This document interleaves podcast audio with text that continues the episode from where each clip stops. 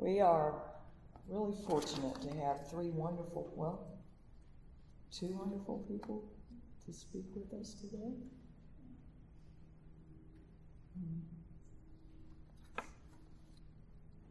I'm not seeing So uh, I would like to invite Pam Carlisle to come share with us first.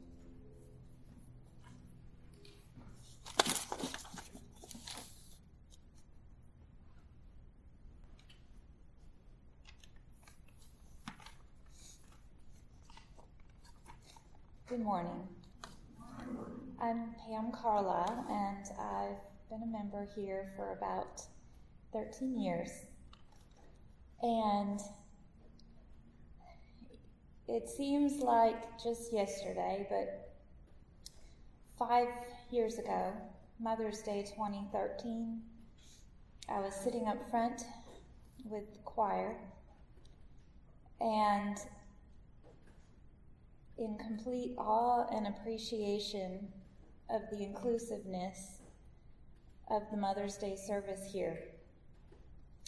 At the time, I was not yet a mother, but longed to be.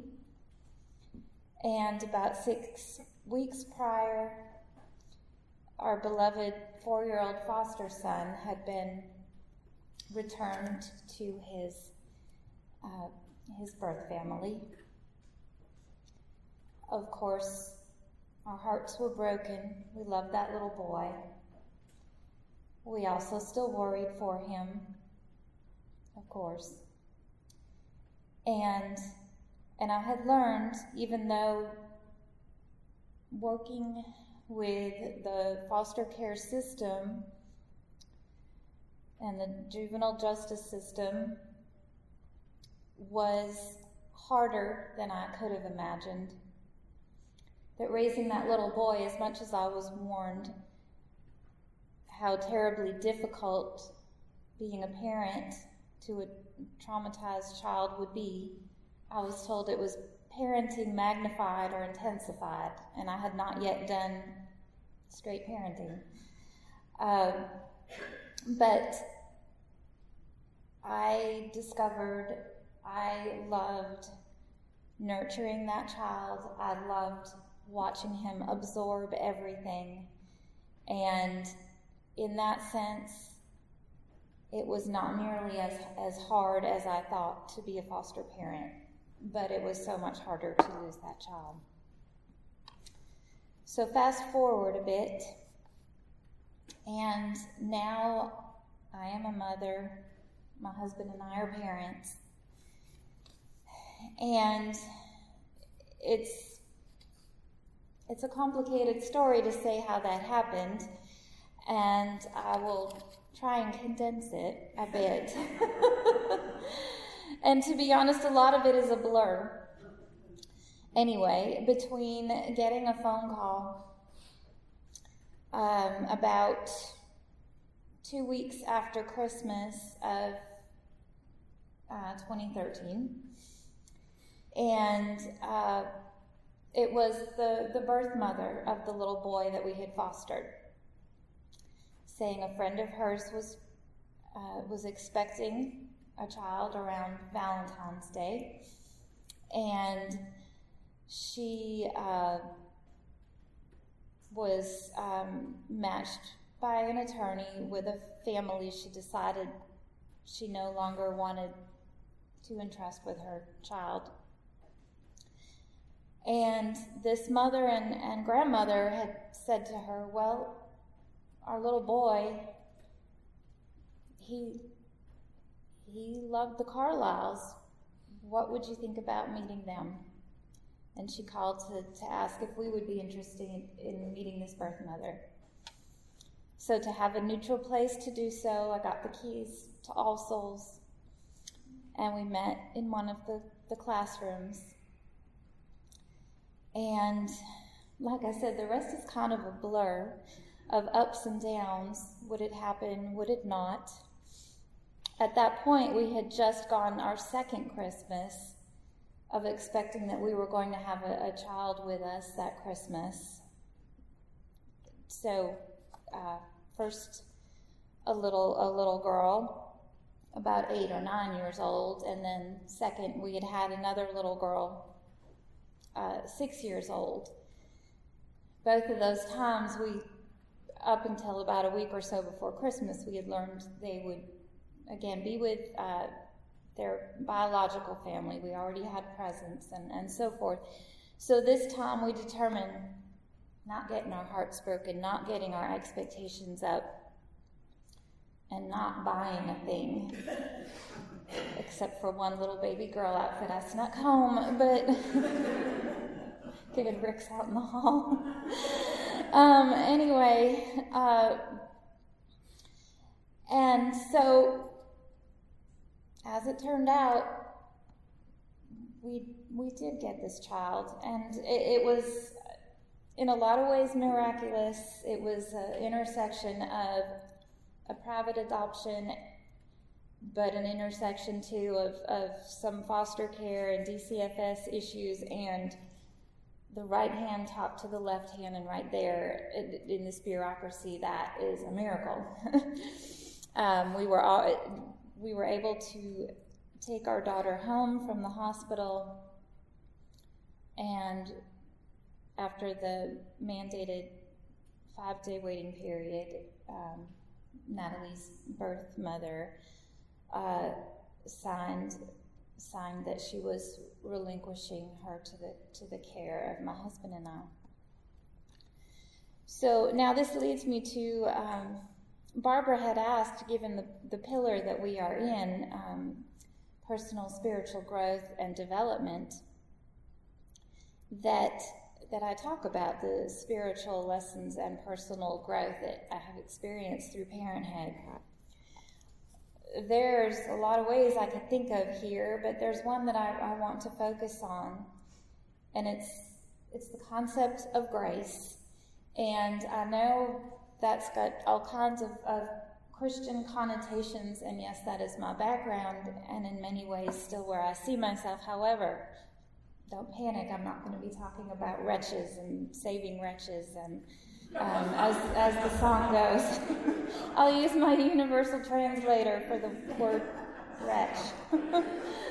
um, because it's always been a concept that I've, I've wrestled with um, I, I, say Christianity is my background. I would say it's it's um, it was a Protestant church that had that Protestant ethic. If you've ever heard of the book, The Protestant Ethic and the Spirit of Capitalism, it's very much about you kind of you gotta. Um, I, I, don't know. We we. Uh, grace wasn't really a big one in that in that church. You earned you got what you worked for. And if you worked for it and you got it, then yes, you completely deserved it. Um, but grace kind of turns all of that upside down. And it's something I always, always wrestled with, but it kind of clicked uh, for me in the in the instance when uh, when Natalie was entrusted to our care because there really is no possible way to have earned the, the huge love, courage, and extraordinary faith that it took to place a child with us. That really isn't something it, that is so big you really cannot earn it. But by the same token, you can't unearn it. Because, of course, in my darkest moments, uh, when I am not living up to my own ideas of what a good parent does, or what a good parent feeds their child, or what a good parent, how a good parent doesn't get frantic getting to church on time, whatever. Telling said child to go away while I try and put this talk together. Um, I can't unearn it. I, in my in my lowest moments, I think she deserved another family. That other family, they would have been younger. They would have been more energetic. They would have had more resources for her.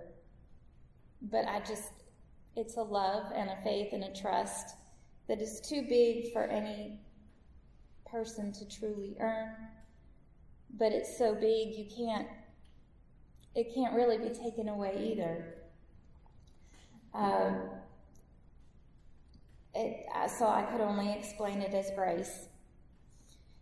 And really, uh, this it is a concept that can apply in a lot of ways, and it can apply to Unitarians or people that have no use or little use for for God. I actually have found some beautiful Unitarian sermons online about this, and it is it's simply an expression of the of the joy of being alive and in the here and now, and that's always been a huge lesson to learn. And there is nobody better to teach you that than a little person who's one, two, three, or four years old. And and it also is um, it's about when when you feel discouraged or even disgusted about year after year the profession the perfection that you're longing for. The perfection as a parent the perfection as as anything um, doesn't appear.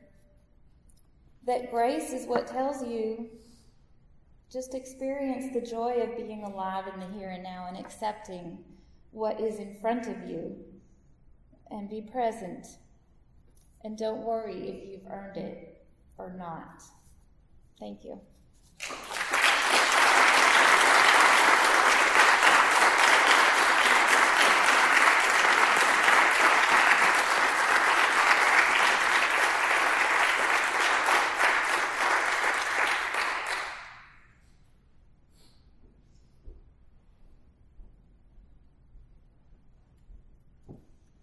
Good morning. I'm Susan Caldwell, and I'm the Director of Religious Education here at All Souls, and, and also um, a mom.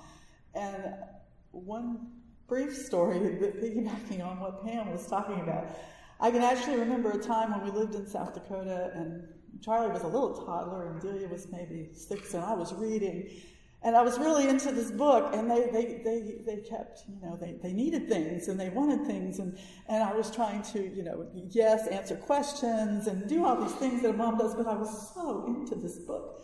And all of a sudden, something smacked me on the head. The name of the book was Nurturing Spirituality in Children. so, so we all have those little moments of uh, wake up, wake up.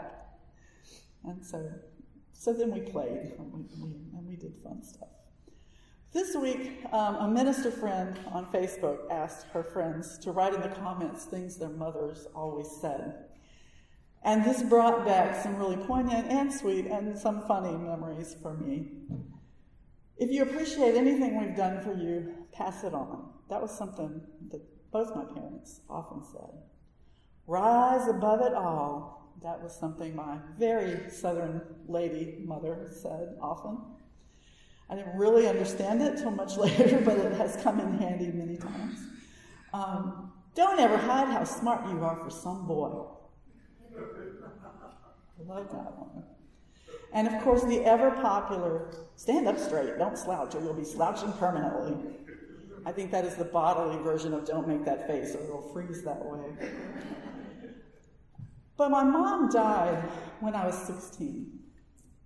So I never got to talk with her about being a mom, about raising children. And the goal, because the goal for me at that point in my life was to do the opposite of becoming a mom. So it just wasn't something that came up. And we never got to have that mother daughter relationship as adults. It's something I have imagined all these years at my college graduation, on my wedding day, when both my kids were born. And I've even talked to her a lot. I still do. But it's something truly wonderful, this gift that I have received from my own children, the chance to know them now as adults. I was blessed to have a close relationship with my mother in law, um, Helen Caldwell, that Delia mentioned earlier. And I've never forgotten something she told me right after Delia was born. She said she'd never been one of those moms who missed her children's baby years or wanted to return to that time. She loved her babies, of course, But she also found her children fascinating at every age and stage, and she was always interested in seeing what was coming next. I have remembered those words, and to this day, they still ring true. I think parenting is the undiscovered country for everybody who's done it. In many ways, it's the longest ongoing example of on the job training because just when you think you've mastered a stage, here comes another one. And then just when you think you have really got this thing down, well, here comes the next child and you're on a brand new path that's completely different from before. And so, isn't it lucky that we have our children to teach us? Delia was the one who, when told by friends at about age nine that she would go to hell, and I was in the next room hearing this and wondering how I might have to intervene. They said she would go to hell if she didn't believe a certain way. She needed no intervention from me, as she quite calmly and matter of factly said, We don't believe in hell, and if you don't believe in it, you can't go there.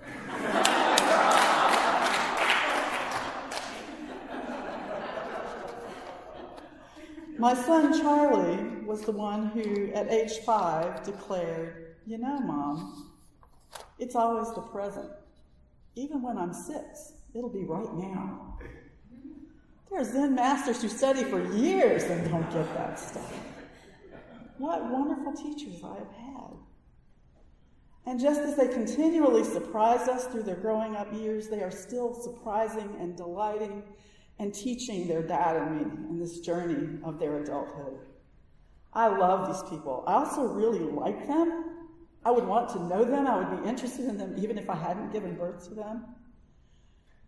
And while Steve and I see bits of us in there, we also see so much in them that is uniquely each of them. My daughter, after earning her degree in theater and working in just about every aspect of it, from teaching dance to choreography to costuming to acting and singing, came to the realization that she was always in love with science but had been scared of the math. And so, in these past couple of years, she has conquered her math anxiety and has gone back to school to pursue a degree in biology, um, originally intending to pursue a master's in public health. She also works right now in the helping professions and is doing an incredible job and she's soon to embark on a new life in Portland, Oregon. My son currently teaches English to middle schoolers in Korea, and he and his girlfriend were superb guides for us when we visited there last year. This brand new place for us, different language. And they were and they were wonderful. They got to teach us and they got to guide us. And so our kids have set out on adventures we had never imagined for them, teaching us all the while and we cannot wait to see what comes next.